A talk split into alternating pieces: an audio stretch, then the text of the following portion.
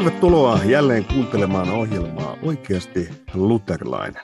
Minä olen pastori Joel Kerosuo ja kanssani linjoja pitkin tänään ihmettelemässä teologian syövereitä on pastori Juuso Mäkinen. Nyt edellisessä jaksossa aloitimme innostuneen matkan pähkäillen avainten vallan teologiaa, mitä siihen liittyy ja, ja monta visaista kysymystä, miten ne tulisi ymmärtää. Puhuttiin vähän avainten vallan ja ripin sanamuodosta ja kuka hoitaa virka vai, vai seurakunta, miten se tulisi ymmärtää ja, ja onko se julistus vai todellisuus, sen tyyppisiä kysymyksiä, jotka löydät sitten tosiaan edellisestä jaksosta. Ja nyt kun edellisellä kerralla pysähdyttiin erityisesti evankeliumiaineistoon ja, ja muutamaan nostoon sitten Uuden testamentin kirjeistä, niin tänään jatketaan sitten teologian historiallista matkaa ja yritetään saada sieltä eväitä meidän, meidän teologiseen ymmärrykseen ja myös sitten kirkolliseen elämään, miten kristityt ovat eläneet ja asian ymmärtäneet. Ja katsotaan, mihin asti päästään kiihdyttelemään, mutta tänään ainakin pysähdyttäisiin varhaisen kirkon teemojen äärelle. Eli tervetuloa mukaan ohjelmaan jälleen, Juuso. Kiitos. Eli nyt kun me tullaan siitä raamatun aineistosta eteenpäin, niin mihin pysähdytään seuraavaksi, kun halutaan tätä aihetta ymmärtää sen kirkollista käsittelyä? Siellähän on sitten ensimmäiset tämmöiset tekstit, mitä, mitä tunnetaan, niin on esimerkiksi apostoliset isät on ollut tämmöinen tunnettu ja, ja sisältää hyvin tärkeitä dokumentteja. Onko siitä aineistosta jotakin, jota esimerkiksi haluat meille nostaa esiin? No vaikka kuinka paljon kuulen, mutta koetaan pysyä järkevissä rajoissa. Tämä avainten vallan tematiikka on sellainen, että se todella on hyvin vahvasti koko kirkon historian läpi esillä ja heti jo siellä ensimmäisissä do- do- dokumenteissa, esimerkiksi Didakheessa. Siellä tulee hyvin esimerkiksi tällä tavalla, että tunnusta rikkomuksesi seurakunnan kokouksessa, äläkä tule rukoilemaan omatunto huonona.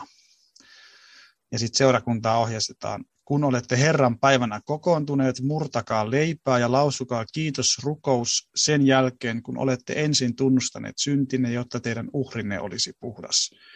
Älköön kukaan, joka on riidoissa kumppaninsa kanssa, tulko teidän joukkoonne ennen kuin ovat sopineet keskenään, jottei teidän uhrinne saastuisi. Näin kuuluu nimittäin Herran sana. Joka paikassa ja kaikkina aikoina tuodaan minulle puhdas uhri, sillä minä olen suuri kuningas, sanoi Herra, ja minun nimeni on peljettävä pakanoiden seassa. Eli tästä me nähdään jo, että seurakunta kokoontui Herran päivänä, siis sunnuntaina, Herran ylösnousemuksen päivänä, rakkauden aterialle, eli, eli tota eukaristialle. Se on yhteinen ateria, mutta sitten sen päätteeksi aina, aina myös ehtoollinen. Ja siihen liittyy synnin tunnustus sitten siellä kokouksessa, ja sitten edellytys, että pystyi osallistumaan tälle aterialle, oli se, että oli sopinut riitansa muiden seurakuntalaisten kanssa. Kälköön kukaan, joka on riidoissa kumppaninsa kanssa, tulkot teidän joukkoonne ennen kuin ovat sopineet keskenään, jottei jottei teidän uhrinne saastuisi. Eli tällä tavalla siellä näkyy jo tämä veljellinen huolenpito. Ja se tulee muuallakin siellä esimerkiksi vaikka tällä tavalla. Ojentakaa toisianne, älkää silti vihan vallassa, vaan rauhassa, niin kuin evankeliumista olette sopineet. Samoin kuka ikinä on käyttäytynyt sopimattomasti toista kohtaan, älköön yksikään, yksikään puhuko hänelle mitään, älköönkä hän kuulko teidän puolestanne sanaakaan ennen kuin tekee parannuksen. Eli tässä on ihan selkeästi semmoisia ohjeita, jotka sieltä Jeesuksen opetuksesta ihan kumpuaa. Joo, ja tässä tuli selvästi esille nyt myös tämä linkki ehtoollisen viettoon. Kyllä. Ja itse asiassa myöskin Didakheessa tulee myöskin se, että mihin Jeesuksen sanaan se perustetaan. Eli siellä luvussa seitsemän Didakheessa sanotaan, että älköön kukaan nauttiko eukaristiaa, jos häntä ei ole kastettu sillä tarkoittihan Herra sitäkin sanoessaan, älkää antako pyhää koirille. Eli tämä Jeesuksen sana, älkää antako pyhää koirille, älkää heittäkö helmiänne sikkojen eteen, etteivät ne tallaisi niitä jalkoihinsa ja kääntyisi ja raatelisi teitä. Niin tämä on, tämä on niin kuin se yksi niistä raamatullisista perusteista, miksi ehtoollista ei olla jaettu katumattomalle, koska hän ei voisi nauttia sitä siunaukseksi ja toiseksi Jeesuksen ruumis ja veri, jotka on meidän syntien anteeksi antamiseksi annettu ja vuodatettu, niin tulee ottaa vastaan sellaisena kuin ne on, eli pyhinä meidän syntiemme sovitusmaksuna ja sen takia, sen takia äh, niitä ei voi miten vaan nauttia. Samoin näemme, että on, on ollut itsestään selvää, että, että ehtoollinen on ollut vain kristittyjen ateria, se on ollut vain kastettujen ateria. Kyllä, ja, ja vain sit myöskin seurakunnan uskossa ja keskinäisessä rakkaudessa elävien ateria, mm. tämä Didake hyvin osoittaa. Eli tässä on muutama semmoinen periaate, mitä me nähdään, että on ollut, ollut selkeitä varhaiskristillisessä ymmärryksessä, mitä sitten kun me tullaan 2000-luvulle ja joihinkin tämmöiseen, voisiko sanoa, äh, ehkä tämmöiseen ekumeeniseenkin kontekstiin, missä ei, joskus ei aina hahmota näitä, näitä periaatteita ajatella, että eikö rakkautta olisi se, että emme ikään kuin välitä siitä, että kuka ehtoiselle tulee, tai emme välitä, mitä hän ajattelee tai opettaa, tai onko erimielisyyksiä, tai tai näin, tai on, onko elämänvaelluksessa mitä, mitä haasteita tai jotenkin semmoista selkeitä, mihin, mikä pitäisi ottaa esille, niin sen sijaan me nähdään, että se varhaisen kristillinen usko on ollut nimenomaan juuri toisaalta pitää pyhä pyhänä, mutta toisaalta varrella myös seurakunnan keskinäistä rakkautta ja sitä, että se pöytä ei ole se paikka, johon me tuodaan riitämme ja erimielisyytemme, vaan juuri, että kun me olemme kun me aidosti voimme sopia asioista, niin sitten me voidaan mennä yhteiseen pöytään. Kyllä, juuri näin se on. Ja tota, mitä tulee sitten just näihin elämänvaelluksen synteihin, niin siitä voisi mainita ihan sen, sen detaljin vain, että jos, jos luette Uuden testamentin seurakuntakirjeitä ja katsotte, että kun Paavali vaikka sanoo, että Jumalan valtakuntaa eivät peri väärät ja sitten mit, mitä muuta hän luettelee, niin ne on aina julkisia elämänvaelluksen syntejä, mitä hän luettelee. Mm. Ei sen takia, etteikö salainen synti ole ihan yhtä kadottava ja vaarallinen, vaan sen takia, että, että se synnin harjoittaminen, vaikkapa juoppous, avosuhteessa eläminen, vihanpito perheen kanssa tai mitä, mitä hyvänsä varastaminen muu, niin se on sellainen, mitä seurakunta voi arvioida ja se ei kristitylle sovi. Joskus on tämä asia tiivistetty sillä tavalla, että ehtoollinen ei ole evankelioimisen väline. Ja juuri siksi, koska me halutaan pitää se, se pyhänä, se, joka on pyhä tämä Herra Jeesuksen Kristuksen lahja, ja on myös tietyt edellytykset. Mutta sitten kun pullaan juuri tähän elämänvaelluksen kysymyksiin, niin siis se monien pelkohan on se, että, että kauheita, että joudunko mä johonkin tenttiin nyt mun, mun opistani tai mun elämänvaelluksestani. Mutta eihän tässä ole siitä ole kyse, mutta kyse on siitä, että, että haluatko sä omistaa ne lahjat, jotka Herra Jeesus on antanut, ja mitä hän, mitä hän sanoi, että etsitkö sä syntien anteeksi antamiseksi tätä pyhää lahjaa, jonka hän on antanut. Ja samalla juuri se niin kuin toteat, että, että elämänvaelluksen kysymykset, ne on jotakin, jotka on, on julkisia. Ja sillä hmm. tavalla, voisiko sanoa, selkeitä siinä mielessä. Siis että, Kyllä. Et, et, et pastorin se ohjeistus on ollut, että et siis rakkaus olettaa aina hyvää. Mutta sitten toisaalta siihen on liittynyt alusta saakka se, että on, on tiettyjä asioita, jotka täytyy tull, ottaa esille. Kaikki ei ole ok, niin kuin me nähtiin jo sitten, kun viimeksi katsottiin näitä raamatun tekstejä läpi, että Herra Jeesus itse sen myös, myös antaa ja, ja apostoleilta se, se tulee myös selvänä. Kyllä. Mitä muuta apostolisista isistä nousee? No sieltä voisi nostaa esiin sen, että, että pitkin näissä kirjeitä, Clemensin kirjeessä esimerkiksi puhutaan näistä seurakunnassa kapinoinneista ja sitten kehotetaan nöyryyteen ja suostumaan sitten laillisten presbyteerien alle. Eli siinäkin voi nähdä tämän kehotuksen nimenomaan sitten elämään keskinäisessä rakkaudessa ja, ja seurakunnan yhteydessä. Ja sitten Ignatioksella tämä tulee myös hyvin, hyvin vahvasti. Hän siellä sitten toteaa, että nämä doketistit, jotka sanoo, että, että Jeesus ja Kristus on eri, eri tyyppi ja Kristus poistui Jeesuksesta ennen kuin, ennen kuin hän kuoli ja näytti vain siltä, että Jumalan poika olisi kuollut ristillä, mutta oikeasti näin ei ollut, niin Ignatius selkeästi tuo esiin sen, että, nämä on seurakunnan ulkopuolella. Välttäkää heitä, te voitte rukoilla heidän puolestaan, jos se ehkä kääntyisi, mutta, mutta, tota, mutta että he, he on nyt niin kuin seurakunnan ulkopuolella. Eli siinä selkeästi sitten myöskin harhaoppi sitten erottaa seurakunnasta. Mm, ja tämä ulkopuolella oleminen liittyy sit myös tähän, tähän ehtoollisen Kyllä, juuri näin. Et, et, et nyt me huomataan se, että et, niin kuin tuli viime jaksossa esille, että, että on paljon laajempi asia kuin vain se rippi. Kyllä. Ja, ja, ja ny, nykyaikana se, ja oikeastaan niin kuin me huomataan, että alusta saakka, niin se tulee keskeisesti juuri tähän ehtoollisteologiaan liittyen esille, että miten avainten valtaa sovelletaan kirkossa.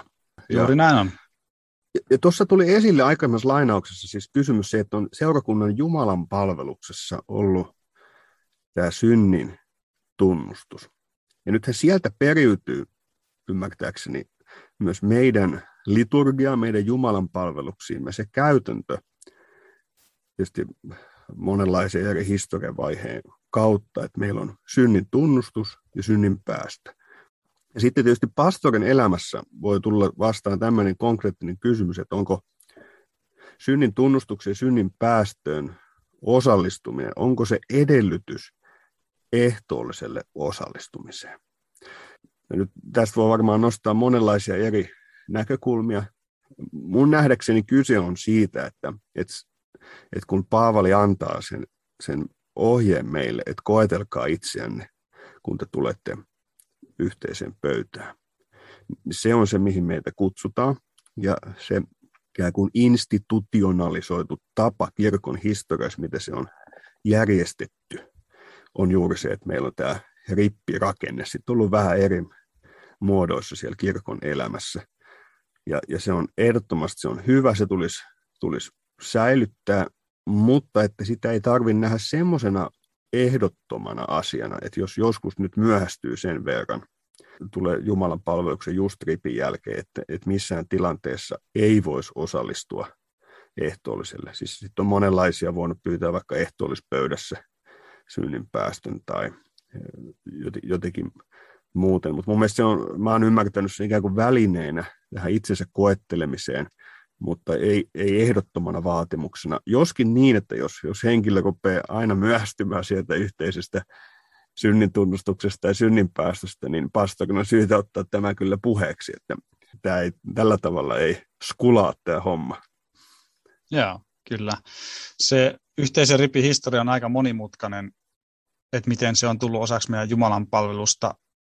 Että ihan suoraan se ei tästä, siinä on aika monta mutkaa matkassa ennen kuin se tulee sitten meille Jumalan palveluksen alkuun, mutta teologisesti on kyllä kyse juuri tuosta, niin kuin sanoit. Mitä vielä apostolista isistä vai mennäänkö muihin teksteihin? No ehkä sieltä voisi nostaa esiin kaksi piirrettä vielä apostolisista isistä. Toisesta Clemensin kirjasta löytyy tämä, miten parannus ja kaste liittyy sitten toisiinsa.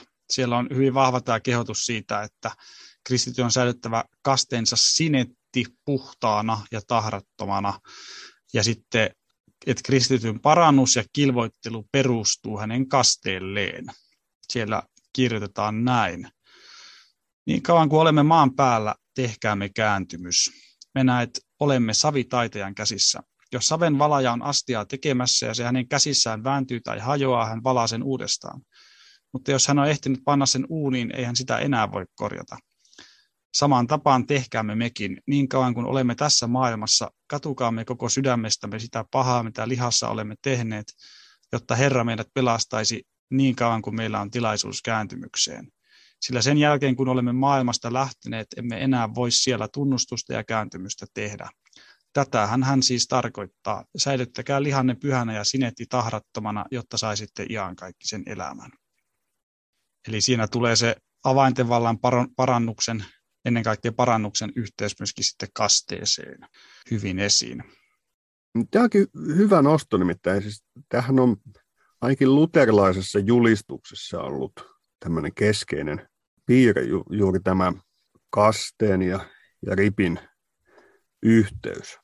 Siis, siis juuri siinä, että, että, että ikään kuin synnin tunnustuksessa tai synnin päästössä me aina palaamme siihen kastepukuun, kastehetkelle – kutuun todellisuuteen, että me saamme olla, olla Jumalan lapsia ja omistaa sen sen vanhurskauden, miten, miten sen parhaalla tavalla pukis sanoiksi, mutta tätä on sitten myös liturgisesti toteutettu niin, että ymmärtääkseni vaikka jossakin luterilaisissa kappeleissa se on ollut, että siellä kirkon ovella on ollut kastemalja, ja onkin voinut niin, että pastori vaikka sieltä kirkon ovelta, tämä kaste, joka on seurakuntaan sisääntulon sakramentti, niin, niin sieltä julistanut rippisanat, ollut synnin tunnus synnin päästä, niin siihen kasteeseen viit, ikään kuin viitaten ja siihen liittyen. Ja, ja sitten on normaalisti Jumalanpalvelus jatkunut sitten alttarilla sen jälkeen, mutta on haluttu ikään kuin aina siinä palata myös siihen pyhään kasteeseen. Ja siksi niin monissa vanhoissa kirkoissa on se kastemalja myös siellä erikseen kirkko-ovella. Ja, ja sitten kun sataa niitä kultaharkkoja taivaasta Luther siinä tilille rakennetaan lähetyshiippakunnallekin. Voi laittaa semmoisia kirkkoja tai kun tämän ohjelman kuuntelijat oikein innostuu lähettämään kultaharkkoja lähetyshiippakunnalle, niin katsotaan voidaanko me laittaa my- myös tiloja sitten vähän uuteen kuosiin. Joo. Tämä on semmoinen teema, tämä kaste ja, ja parannuksen yhteys, joka, joka kyllä nousee kirkon historian vaiheessa, eri vaiheissa esille. Sitten myöhemmin vanhassa kirkossa esimerkiksi Ambrosius tuo sen hyvin esiin tälle, että mitä eroa siinä on, puolustavatko papit heille annettua oikeutta parannuksen välityksellä vai pesun välityksellä, siis oikeutta an, antaa syntiä anteeksi. Molemmissahan vaikuttaa sama mysteeri. Ja sitten Hispaniasta löytyy myös 300-luvulta tämmöinen piispa Pakianus, joka sanoi, että kastoimmepa, vaadimmepa parannuksen tai soimmepa parannuksen tehneille anteeksi annon, toimimme Kristuksen määräyksestä. Sitten siellä on kyllä myöskin se toinen, toinen niin kuin huono tendenssi sitten korostaa sitä sillä tavalla, että parannus on niin kuin sitä varten, joka on niin kuin menettänyt kasteen. Että siellä Tertulianus jo puhuu sitten toisesta lankusta, että jos kasteen lankku on mennyt rikki, niin sitten tulee tämä toinen, toinen lankku, joka pelastaa tämä parannus, ja, ja sitten Hieronymus kans, ja sitten Lutherhan tätä vastaan sitten kirjoittaa katekismuksissa. Et siellä on niin nämä kaksi, kaksi vähän niin kilpailevaakin mm. teemaa, että onko parannus paluu kasteeseen vai korvaako se kasteen. Mutta jollain tavalla tämä, tämä koko keskustelu musta ilmentää juuri sitä, että sitten kun me, me nyt sanomme, että se, se on paluu kasteeseen, niin me ei olla keksitty sitä itse, vaan se, se löytyy mm. täältä. Joo, se on tä- tärkeä huomio, minkä, minkä nostit juuri siitä, että vaikka tämä jossakin käytössä oleva liturginen käytäntö, että halutaan ripissä jo viitata siihen tähän, tähän kasteen yhteyteen ja siihen ikään kuin palata kasteeseen, niin se ei ole joku liturgin sattumalta keksimä asia, vaan, niin kuin, vaan se, mitä syvemmällä tavalla siinä halutaan myös julistaa tätä teologista kysymystä tai, tai sen luterilaista ratkaisua. Mm, kyllä. ikään kuin me nähdään, että sillä näkeekö nyt isona tai pienenä liturgisena ratkaisuna, niin siinä on ihan valtavan suuri niin teologiahistorian painolasti tai keskustelu taustalla, että tähän päädytään. Se on, se on hyvä huomata. Jep. Mä voisin ehkä viimeisenä asiana vielä apostolista isistä nostaa sellaisen seikan esiin, että täällä valitettavasti kyllä on sit myös nähtävissä niin turmion siemenet tämän tyyppisissä lauselmissa, kun siellä, siellä todetaan sitten, että esimerkiksi Barnabaan kirjeessä, että toisaalta sinun on myös mahdollista työskennellä omin käsin päästäksesi synneistäsi. Ja sitten tämä mainittu toinen Clemensin kirja sitten sit niinku konkretisoi, että mitä se kristitty elämä on, niin nostaa nämä Jeesuksen kolme, kolme asiaa vuorisaarnasta, almut, rukous ja paasto.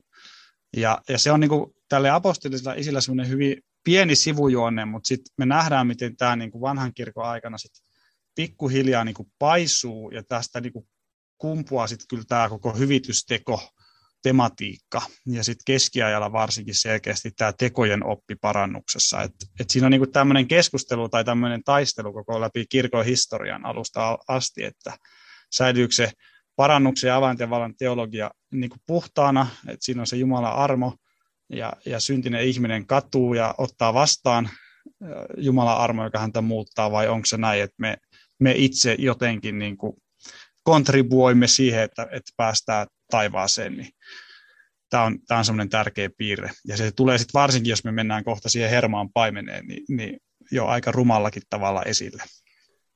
Joo, No mennäänkö Hermaan paimeneeseen? Nimittäin Mennään. Se, se on ollut semmoinen, mulla kuuntelijoille tiedoksi lukee listassani kyllä, että siitä olisi hauska tehdä joskus oma jakso ja muutenkin vielä semmoisista apostolisten isien teksteistä, jota ei ole ehitty käsittelemään, mutta katsotaan, antaako elämä siihen joskus mahdollisuuden. Mutta Herman Paimehan tunnetaan tämmöisenä, sanotaanko apostolisista isistä, mikä nyt olisi hyvä sana, villeimpänä tai erikoisempana tekstinä, josta löytyy monenlaista mystistä ja sitten myös ilmeisesti tähän teemaan liittyen haluat jotain nostaa. Joo, kyllä. Eli tota, tämä on siis teksti, joka on ehkä noin sataluvun puolivälissä syntynyt Roomassa. Ja, ja siinä on niin kuin monenkinlaista teologista jännää, mutta se, mikä meidän, meidän teeman kannalta nyt on niin kuin se kaikkein olennaisin kysymys, että tämä teksti pyörii koko ajan sen kysymyksen ympärillä, että mitä me tehdään, kun täällä seurakunnassa kuri on höltynyt ja ihmisten uskointo on laantunut ja täällä on niin kuin monenlaista hiihtäjää.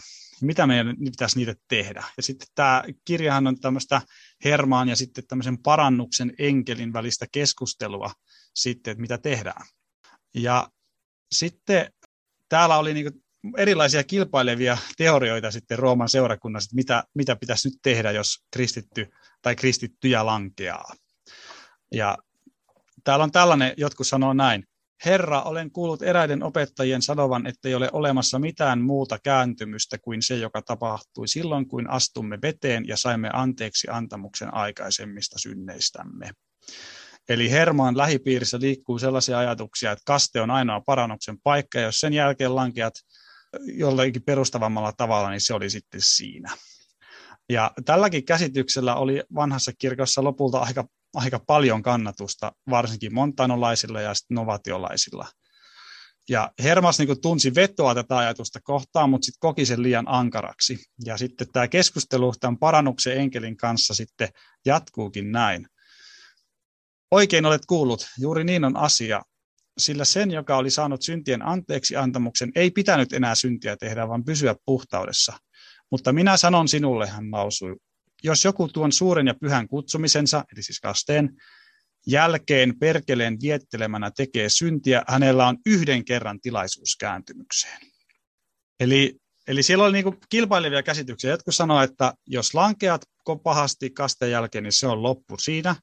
Toiset oli sitä, sitä mieltä, että ei, että kyllä syntien anteeksiantamuksen isonkin lankemuksen jälkeen voi saada monta kertaa.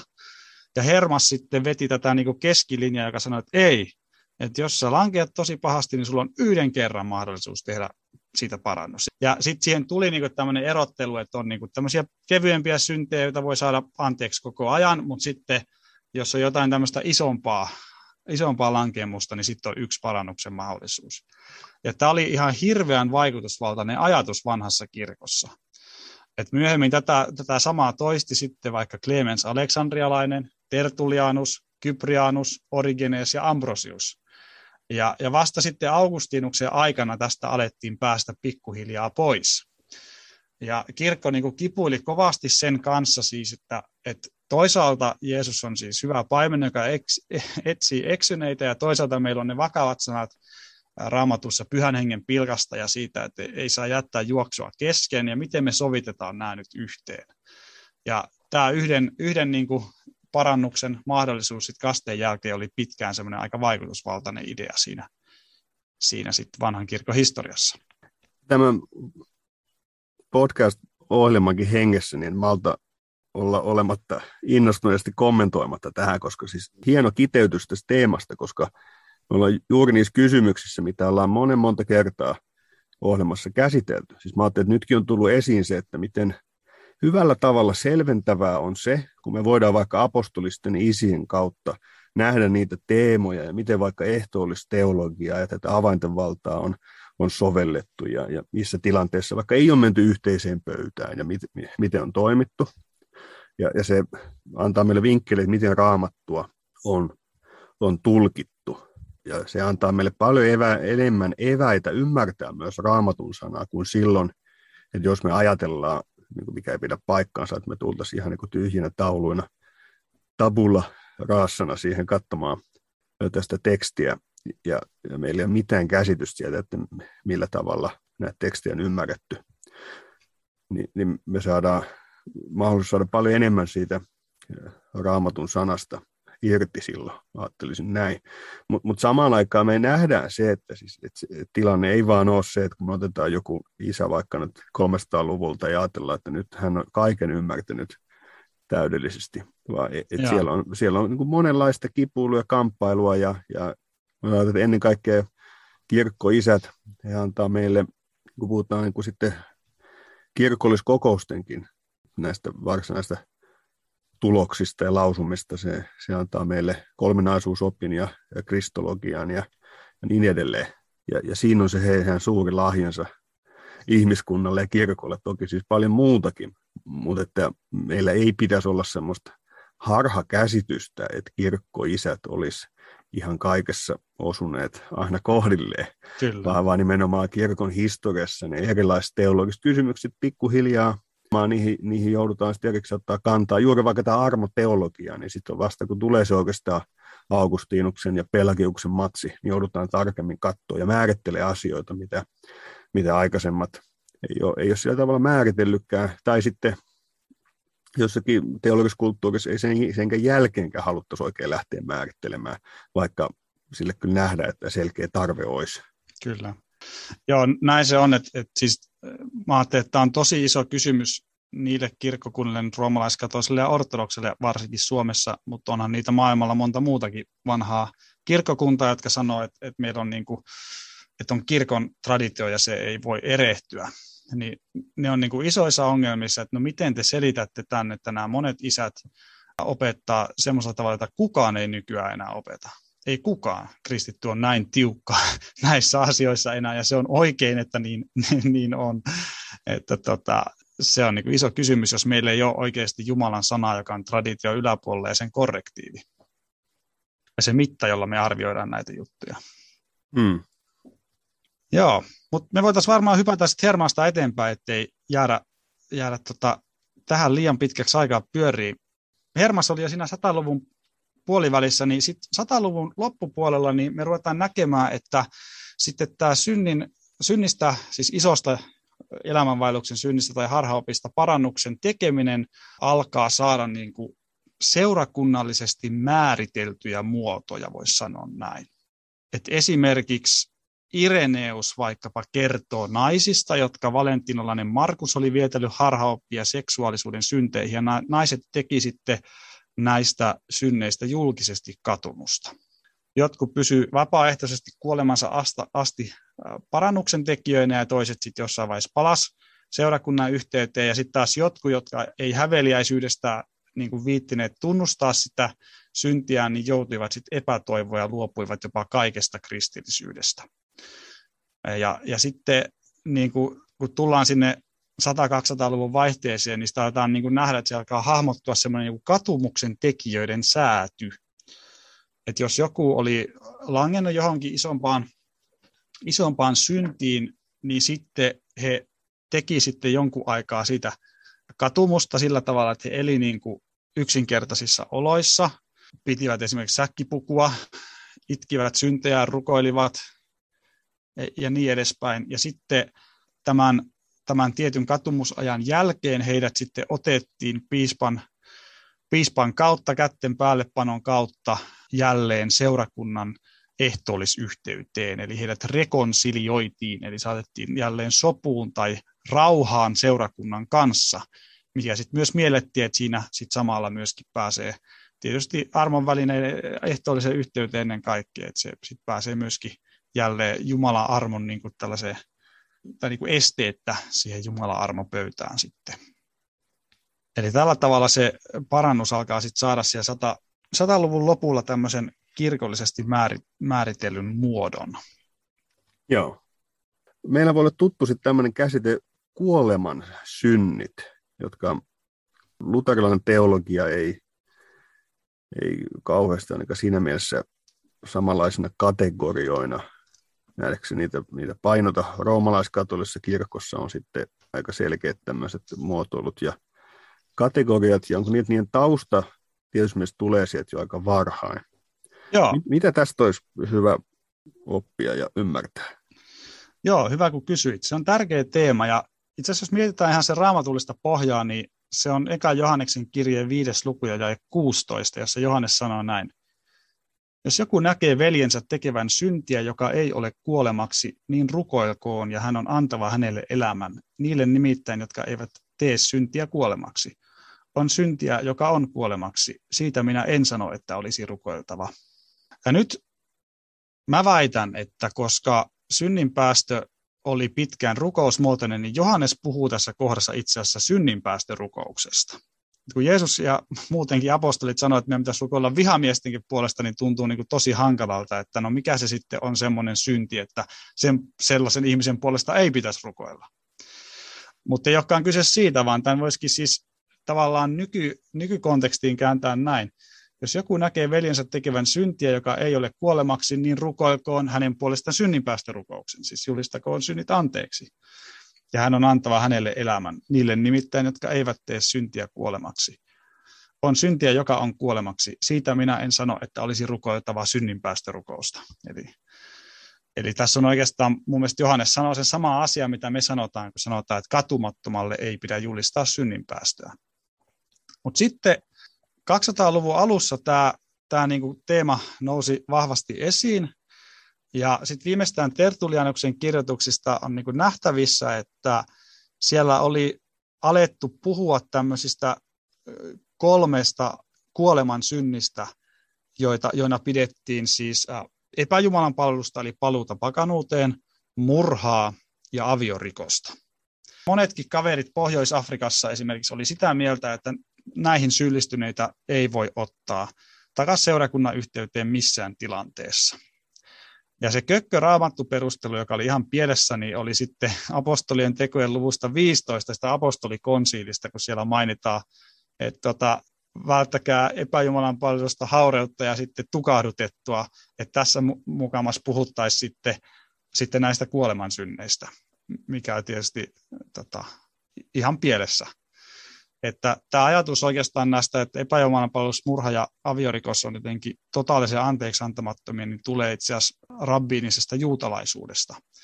Mutta kristityt jotkut oli sitten ruvennut tätä myöskin noudattamaan ja, ja sitten tästä käytiin sitten keskustelua, että saako näitä ottaa takaisin kirkkoon vai ei. Ja varsinkin sitten Tertulianus sit montanolaiskaudella oli niin kuin tosi tiukka siitä, että et, et ei, ei missään nimessä, koska Rooman seurakunnassa esimerkiksi aviorikkojat otettiin jälleen kirkon yhteyden katumuksen jälkeen ja sitten Tertulianus tätä, tätä Rooman seurakunnan käytäntöä sitten vastusti. Ja siitä käytiin niin kuin isot väännöt silloin. Joo, ei ole ihan yksinkertainen kysymys, kun sitä kirkkohistoriassa on pähkäily. Ja me, me nähdään jälleen kerran, että miksi on ollut tarve tätä tutkailla, koska meillä on, meillä on selkeästi taas oja ja allikko siellä nähtävillä. Siis toisaalta, että, että menee, menee niin tiukaksi, että se kristiuskoon kuuluva, voisiko sanoa uudelleen aloittamisen mahdollisuus. Siis se, että, mm. sä, että sulle, sä saat sun, sulle julistetaan sun synnit anteeksi. Ja Kyllä. sä saat omistaa vapahtajan hankkima pelastuksen ja, ja, ja kun aloittaa aloittaa uudestaan. Siis, että jos, jos tämä katoaa meidän julistuksesta, niin kyllähän meillä silloin on jotain, jotain pielessä, vaikka tietysti asiat täytyykin käsitellä. Kun sitten samaan aikaan, kun puhutaan antinomismista, siis semmoinen, että, että lainjulistus katoaa, jos millään ei ole mitään merkitystä, jos elämänvaelluksella ei ole mitään merkitystä, jos mihinkään ei puututa, niin on se aikamoinen viesti kristilliseltä kirkolta. Kyllä. Että kyllä me, kun me ollaan pyhien kirjoitusten äärellä ja varassa kirkossa ja hyvin pitkälle, siis aika pitkälle kun tullaan, niin, niin se on vasta sitten voisi sanoa modernina aikana tulee se semmoinen kirkollinen elämä isommissa kirkkoissa ainakin mahdolliseksi, missä tälle tiivistä, että millään ei ole mitään väliä. Hmm. Kyllä. Kyllähän semmoisia vaiheita on ollut sit varsinkin keskiajalla ainakin tietyissä piireissä varmasti on, on mm. tota, suhtauduttu näin, näin kyllä, mutta, mutta kyllä se tietysti tämmöisenä isona ilmiönä, että esimerkiksi sideavain ja lainjulistuksessa on niin täysin hukassa, niin se, on niin moderni ilmiö ja, ja siis silleen tämän avainten vallan historia äärellä se on niin musta rohkaisevaa katsoa, että, että oikeasti tämä on niin kummallisuus kristikunnan historiassa. että ei tätä voi perustella millään tämmöistä, että millä ei ole mitään väliä. Se, se on mun mielestä silleen kuitenkin sit auttaa niin palaamaan pyhään raamattuun ja normaalin kristillisen kirkon elämään, kun tätä historiaa vähän tarkastelee. No sitten 200-luvun puolivälissä oli sitten tämmöinen vaihe tässä hommassa, että siellä tuli tämmöinen raju vaino keisari Desiuksen aikana, ja sen seurauksena sitten sanotaan, että ne, ne kannat, että miten suhtautua langenneisiin, niin meni aika hajalle. Eli tota, Roomassa syntyi tämmöisen Novatus-nimisen presbyteerin kannattajat, jotka sanoivat, että kutsu itseään nimellä Katharoi, puhtaat, ja sanoivat, että jos joku on vainoissa kieltänyt uskon, niin se oli sitten siinä. Sä voit yrittää tehdä parannusta lopuelämässä ja toivoa, että Jumala on sulle armoinen, mutta me ei voida sinua enää kirkkoon ottaa, sori. Ja sitten pohjoisafrikkalainen Kyprianus, jota täälläkin on pari jaksoa sitten jo käsitelty, niin oli sitten se, joka, joka lopulta totesi, että ei se voi olla näin. Eli Kyprianus totesi, että kun kirkossa on olemassa oikea kaste, oikea rukous, oikea ehtoollinen, oikeat hyvät teot ja oikea pappeus, niin jos nämä langenneet jätetään ulkopuolelle lopullisesti, niin ei heillä ole mitään pelastumisen toivoa. Ja hän sitten niin kuin oli se, joka näytti tällä tiukassa Pohjois-Afrikassa sit suuntaa siihen, että kaikki kieltäneetkin voidaan ottaa katujen joukkoon, jos he on vilpittömiä tai vaikuttavat olevan vilpittömiä ja, ja haluaa sitten kilvotella tätä katumusaikaa ja pääsevät sitten ihan viimeistään kuolinvuotella, mutta usein jo sitä ennen kirkon yhteyteen. Ja se oli niin kuin oikea, oikea askel, että, että tota, ei voi vetää liinat kiinni niillekään, jotka on vainoissa kieltänyt. Joo, ja näitähän sitten esimerkiksi kirkolliskokousten yhteyksissä annetuissa kanoneissa on jossakin sitten määritelty erilaisista asioista koituvia erilaisia tämmöisiä aikoja. Kyllä. Ja se tuntuu ehkä tästä meidän vinkkelistä että aika, aika, aika tiukoilta ne linjaukset, mutta se on kuitenkin sitten semmoiseen ajatukseen, että ei olisi mitään mahdollisuutta palata pahemman lankemuksen jälkeen, niin se on kuitenkin jo sitten kehitystä. Että sitä halutaan painottaa, että sulla on, sulla on mahdollisuus, vaikka sä et voisi toimia heti täysvaltaisena seurakunnan jäsenenä. Joo, se on just näin. Ja mä ajattelin, että ne katumusajat on sille ja katumustyöt, joita niin kuin piti tehdä ennen kuin rekonsilioitiin, eli otettiin takaisin kirkon yhteyteen, niin nekin, niitäkin pystyy niin kuin tulkitsemaan kahteen suuntaan. Että että se, mä että positiivisesti voi ajatella, että on kyse si- siitä, että kun mekin julistetaan synninpäästä, niin me halutaan, että sen jälkeen sen ihmisen elämässä näkyy parannuksen soveliat hedelmät. Tai että jos on joku iso harhaoppi tai elämänvaelluksen asia, niin se asia pitäisi niin kuin mahdollisuuksien mukaan korjata ennen kuin se synninpäästö julistetaan, jotta se, niin kuin se katumus vaikuttaisi vilpittömältä. Ja tavallaan näitä katumustöitä voi tulkita sillä tavalla. Mutta sitten siinä ilman muuta niin kuin helposti tuli sitten kanssa tämä ansioajattelu mukaan. Niitä alettiin jo Kyprianuksen aikana kutsua nimellä satisfaktio, eli hyvittäminen tai korvaaminen. Ja sitten siinä tulee niin kuin se ajatus, että, että olen tehnyt syntiä, siispä nyt itken, paaston, kadun, käytän tota, likaisia vaatteita, en peseydy, anon kristittyjä esirukousta – nöyrytän itseni kaikin tavoin, jotta hyvittäisin sen, mitä olen tehnyt. Ja, ja siinä taas niin kuin näkyy semmoinen pinnallinen syntioppi. Että ei ihminen voi millään hyvittää syntejä. Että ainoa asia, mikä voi syntiä hyvittää, on Jeesuksen Kristuksen veri. Et mitään muuta maksaa synneistä ei, ei ole. Ja, ja tämä on niinku sit se näiden hyvitystekojen ja katumusaikojen niinku pimeä puoli. Mielenkiintoisia nostoja. Tämähän on sitten jos jossain vaiheessa pohditaan esimerkiksi kilvotteluperinteitä, mä ajattelin, että jos mä saan siitä, siitäkin joskus jakso tehtyä, mielenkiintoista pohtia, miten tämän tyyppiset teemat liittyy ei ainoastaan tähän katumukseen, vaan myös tämmöisen niin kuin kilvotteluperinteeseen, että oli niin kuin hieno juttu, että sulla on sitten vähän törkyiset vaatteet ja, ja hommat vähän rempallaan. Ja tota, se on niin hyvä juttu, että on on törkystä vaatteet ja vatsa on tyhjä, niin on niin vahvempi tämmöinen hengellinen sfääri on lähempänä. Ja, ja, ja, ja tietysti on, mikä liittyy myös tämmöiseen sitten katumusteologiaan näihin harjoitteisiin. Joo, kyllä. Sitten kun mennään eteenpäin, niin voisi nostaa esiin vielä Kyprianuksesta sellaisen piirteen, että hänellä niin kuin selkeästi se kirkon rauhaan pääseminen, eli rekonsiliaatio, niin alkaa saa, on, niin kuin, saa tämmöisiä sakramentaalisia piirteitä. Ja se sitten varsinkin tulee näillä, kun mennään 300-luvulle ja meillä on enemmän isiä, joilta meillä on enemmän, enemmän tekstejä, niin sieltä löytyy tämän tyyppisiä ajatuksia, että katekumeenin tekemä murha pestään pois kasteessa, samoin kastetun tekemä murha parannetaan parannuksella ja rekonsiliaatiolla. Tai olemme saaneet pyhän hengen, joka ei ainoastaan anna meille anteeksi omia syntejämme, vaan antaa myös meidän pappien antaa anteeksi muiden synnit, sanoo Ambrosius. Tai tota, 200-luvulta syyrialainen kirkkojärjestys sanoo, että kätten päällepanon kautta langennut saa takaisin pyhän hengen. Eli niin kuin tämän tyyppisissä piirteissä, äh, lausumissa alkaa näkyä, niin kuin, tai näkyy se, että, että todella avainten valta ei ole vaan niin kuin tämmöinen kirkon joku tämmöinen kurinpito tai tämmöinen ulkoinen asia, vaan että sillä on niin kuin myös hengellinen merkitys. Että me, meille nämä asiat puhuu siitä, että synninpäästö on äh, sakramentaalinen, Jumala siinä toimii ja antaa synnit anteeksi. Voisin tuosta kätten päälle panemisesta kysynyt. Sehän on tämmöinen teknisenä terminä ymmärretty yleensä viittaavan pappisvihkimyksiä siinä, että ja. erotetaan. Viittasitko siihen, että sitä käytettäisiin myös tämmöisenä juuri synnin päästön yhteydessä, niin kuin meillä myös sitten RIPissä on käytössä. Joo, ja, kyllä. tekninen terminä, että haluatko näistä puolesta nostaa tähän liittyen tai esiin, että, että miten varhain meillä näkyy teksteissä juuri se, että rippiin on liittynyt tähän, että laittaa, pastori laittaa esimerkiksi kädet pään päälle julistaessaan synnit anteeksi.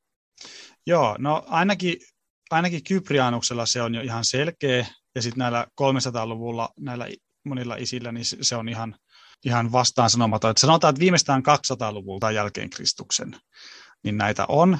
Ja luterilaissakin perinteessä katekismuksissa ja, ja kirkkojärjestyksissä, niin se kätten päällepano on liittynyt tähän synninpäästön julistamiseen. Mutta että luterilaiset on siinä aina opettanut, että se varsinainen juttu ei ole ne kädet, vaan Jumalan sana, ja sen takia synninpäästö voi julistaa ihan hyvin myös vaikka puhelimessa mutta että näillä isillä se on hyvä huomata, että se kätten päällepano usein viittaa synninpäästön julistamiseen myös. Eli käsien asento ei ole syntien anteeksi antamuksen aikaansaava asia. Kyllä, juuri näin. Mm. Ja. Ehkä voisi sellaisen asian nostaa, että sit 300-luvulla täällä on niinku myös kyllä sit semmoisia ajatuksia, joissa sit se synninpäästö enemmänkin ja, ja, ja panna ja muu niinku mielletään tälleen vähän niin kuin diagnostisiksi, jos sanoisimme tällä tavalla että kun siellä on ihan selkeästi näitä isiä, jotka toteavat, että tämä, tämä vaikuttaa jotain, niin sitten hieronyymuksella esimerkiksi on tämmöinen, että, tässä pikemminkin vain todetaan jotain, mitä tässä katujassa tapahtuu. Ja siinä, siinä niin kuin usein sit se analogia, mikä otettiin, oli, oli tota Mooseksen kirjan papeista, jotka julistaa sitten asioita spitaalisiksi tai puhtaiksi, että samalla tavalla sitten pappi vaan niin kuin diagnosoi, että nyt olet niin kuin syytön tai syyllinen. Mutta että tämä, että onko, mikä on niinku sen katujan ja sitten sen synninpäästä välinen suhde, niin se tulee kyllä vaan niinku luterilaisen sanateologian pohjalta oikein ymmärretyksi, että nämä molemmat puolet on siinä, että todella vaikuttaa jotain, mutta kyllä katujan suhtautumisellakin on joku merkitys. Joo. Sitten kun tullaan 300-luvulle, niin voisi yleisesti sanoa, että kirkko alkoi kasvaa, ja sitten varsinkin kun kristinusko tuli, tuli sallituksi, niin, niin se toiset mukanaan sen, että, että tästä kuolemansyntiajatuksesta, että epäjumalan palveluksesta, murhasta ja aviorikoksesta ei voi saada syntejä anteeksi, niin siitä luovuttiin sitten Pohjois-Afrikassakin sitten jo, jo 200-luvun mittaa ja viimeistään 300-luvulla tultaessa. Et sitten oli niin kuin tavallista, että lähes kaikista synneistä voi tehdä parannusta. Ja sitten en, enemmänkin tapahtui niin, että sitten näiden epäjumalan palveluksen murhan ja aviorikoksen alle alettiin sitten niinku ajatella muita synte, julkisyntejä, joista sitten piti tehdä parannusta. Et esimerkiksi niin, että epäjumalan palvelukselle alle ajateltiin myös taikuus ja murhan alle tappo ja aviorikoksen alle myös esiaviollinen seksi ja niin edespäin. Ja sitten, että näistä pitää tehdä julkista parannusta. Ja sitten oli semmoisia, jotka sanoivat, että tämä on epäraamatullinen tai ei ole hyvä tämä kuolemansynti-juttu, että pikemminkin niin, että julkiset kymmentä käskyä vastaan tehdyt tekosynnit on niitä, mitkä, mitkä on tota, tämän katumuslaitoksen alasia, että niistä tehdään sitten sit parannusta. Ja kirkolliskokoukset sitten mietti näitä, että kuinka pitkään mistäkin synneistä kadutaan, mutta että piispalla oli niissä usein sitten niinku viimeinen päätäntövalta, ja nyrkkisääntö oli tässä sitten 300-luvulla jo, jo niinku se kaikkialla, että kuolin vuoteella jaetaan ehtoollinen myös katumuksen tekijälle. Ja sen voi tehdä hätätapauksessa jopa pappi tai diakoni, jos piispa ei pääse. Eli siinä oli niin kuin kuitenkin semmoinen pyrkimys siihen tai ajatus siitä, että me ei haluta lähettää ketään Kristuksen tuomioistuimen eteen ilman niin kuin sitä toivoa, että meillä on Herran, Herran ristiuhrin kautta asiat Jumalan kanssa hyvin. Ja sitten seurakunnan käytännön elämässä niin sitten alkoi tulla tämä paaston aika niin kuin tärkeäksi semmoiseksi, että sen lopuksi esimerkiksi rekonsilioitiin tai, tai sitten niin, että koko seurakunta myös paastoa sen aikana ja katuu sitten omia syntejä, vaikka ei olisikaan tällä tavalla itse sitten pannan alainen, että se on niin tämmöinen kirkon katumusaika. Ja, ja sitten siellä alkaa myös näkyä semmoista tarvetta sille, että meidän pitäisi jotenkin näitä tavallisiakin kristittyjä, jotka ei ole jotenkin johonkin tosi räikeä langennut, niin jotenkin tähän katumuksen niin kuin kehottaa. Ja sitten esimerkiksi luostareissa alkoi olla sit sitä, että munkit tunnusti apotille, tai tavalliset ihmiset meni jonkun erämaa isän tai muun luo ja tunnusti syntinsä. Ja siihen ei sitten liittynyt tämmöistä niin kuin varsinaista synninpäästöä, mutta he sitten rukoili näiden langenneiden puolesta ja, ja alkoi niin kehittyä tavallaan tällaista vapaaehtoista ripittäytymistä, jota ei kuitenkaan ollut vielä silleen niin kuin säädelty varsinaisesti. Joo, eli vähitellen alkaa nämä kirkolliset muodot kehittyä. Kyllä. Yksi mies, joka on pakko niin kuin nostaa vielä, vielä sit esille, on kyllä Augustinus. Että hän niin kuin sekä, ja, ja myös osittain hänen oppisensa Ambrosius, että he monessa hyvässä, mutta myös muutamassa pahassa sit viitotti tietä eteenpäin kohti keskiaikaa. Että he on niin semmoinen hyvä, hyvä päätös tähän vanhan kirkon ajalle. Joo. Eli Augustinuksella on se matsi siellä Pelagiuksen kanssa, joka on aivan keskeinen sitten kirkon armoteologian kannalta. Kysymys, Kyllä. miten se näkyy tai ei näy rippiteologiassa ja avaintevaltateologiassa hänellä. Joo, mutta ehkä sitä ennen otetaan vielä Ambrosius, eli, eli he, he olivat tavallaan perineet sen keskustelun sieltä, että, että siellä oli vielä näitä novaatiolaisia esimerkiksi, jotka sanoivat, että kukaan ei voi enää sitten la, tota, langennutta auttaa. Ja, ja sitten Ambrosius niin sanoi tällä tavalla hienosti, ne, joille on annettu molemmat, eli valta sitoa ja päästää, saavat joko tehdä kumpaakin tai eivät saa tehdä kumpaakaan. Varmaa on, että kirkko saa tehdä kumpaakin, mutta harhaoppi ei saa tehdä kumpaakaan. Sillä tämä oikeus on uskottu ainoastaan papeille. Oikein kirkko siis vaatii tätä oikeutta itselleen, koska sillä on oikeat papit. Harhaoppi ei voi vaatia sitä itselleen, koska sillä ei ole Jumalan pappeja. No, me nähdään tässä myös tämä, vir- tämä synninpäästön niin kuin liian tiukka sitominen virkaa, mutta niin kuin se oikea pointti oli se, että kun 200-luvulla oli ollut näitä, näitä tiukiksia, jotka sanoo, että kirkko voi vain sitoa, se voi vain todeta, että sori vaan sun chanssi meni nyt, mutta ei, voi, ei voida päästää, kun ei me tiedetä, onko Jumala sulle armollinen, niin Ambrosius totesi, että ei näin voi olla. Että jos kirkolla on sideavain, niin on sillä pakko olla myös päästöavain. Että että se on niin kuin ainoa vaihtoehto, että, ja, ja näin on oikein, että, että on. Ja sitten Augustinoksen niin kuin se tota, suuri etu tai, tai anti oli se, että hän, hän niin kuin tajusi tämän syntiopin, että kuinka, kuinka kammottava asia se on, että ihminen on syntinen. Että se on siis, tarkoittaa koko hänen olemustaan. Ja, ja hän sitten veti siitä niin ne teologiset johtopäätökset, että vaikka hänellä vielä oli niin kuin käytössä se yhden yhden tota, julkiparannuksen käytäntö, niin hän esitti ne teologiset perusteet, joiden kautta sitten tästä luovuttiin. Hän kirjoittaa tälleen. Vaikkakin on kyllä toimittu varovaisesti ja terveellisesti, kun kirkossa on myönnetty olevan vain yksi mahdollisuus tuolle mitä nöyrimmälle parannukselle, jottei halpa lääke olisi sairaille vähemmän hyödyllinen. Sillä onhan se sitä terveellisempi, mitä vähemmän sitä halveksitaan. Niin kuka kuitenkaan rohkenisi sanoa Jumalalle, Miksi sinä jälleen säästät tuon ihmisen, joka on ensimmäisen parannuksen jälkeen jälleen sotkeutunut vääryyden pauloihin? Kuka rohkenisi väittää, että heitä ei koske, mitä apostoli sanoo? etkö tiedä, että Jumalan kärsivällisyys vetää sinua parannukseen? Tai että heidät on ehdottomasti rajattu sen ulkopuolelle, mistä on kirjoitettu, autuaat kaikki, jotka luottavat häneen. Tai että heitä ei koske, kun sanotaan, olkaa miehullisia ja olkoon teidän sydämenne rohkea, te kaikki, jotka panette toivonne Herraan. Kun siis Jumala on niin kärsivällinen ja niin laupias syntisiä kohtaan, että ne, jotka tässä ajallisessa elämässä parantavat tapansa, eivät ikinä joudu kadotukseen, millaisia pitäisikään meidän ihmisten olla toisiamme kohtaan. Emmehän voi sanoa tämän elämämme olevan ilman syntiä, vaikka elämämme olisi kuinkakin kiitettävää. Ja tässä niin kuin Augustinus Armon opettaja antaa jotain hyvin olennaista sitten parannuksen ja avainten vallan merkityksestä. Nyt totesit sitten, että Augustinukseen liittyy ongelmia, niin mitkä ne on niin kuin kiteytetysti? Meidän on hyvä, hyvä nähdä, kun me Augustinuksen ajattelua tässä suhteessa pohditaan. Joo, no kyllä.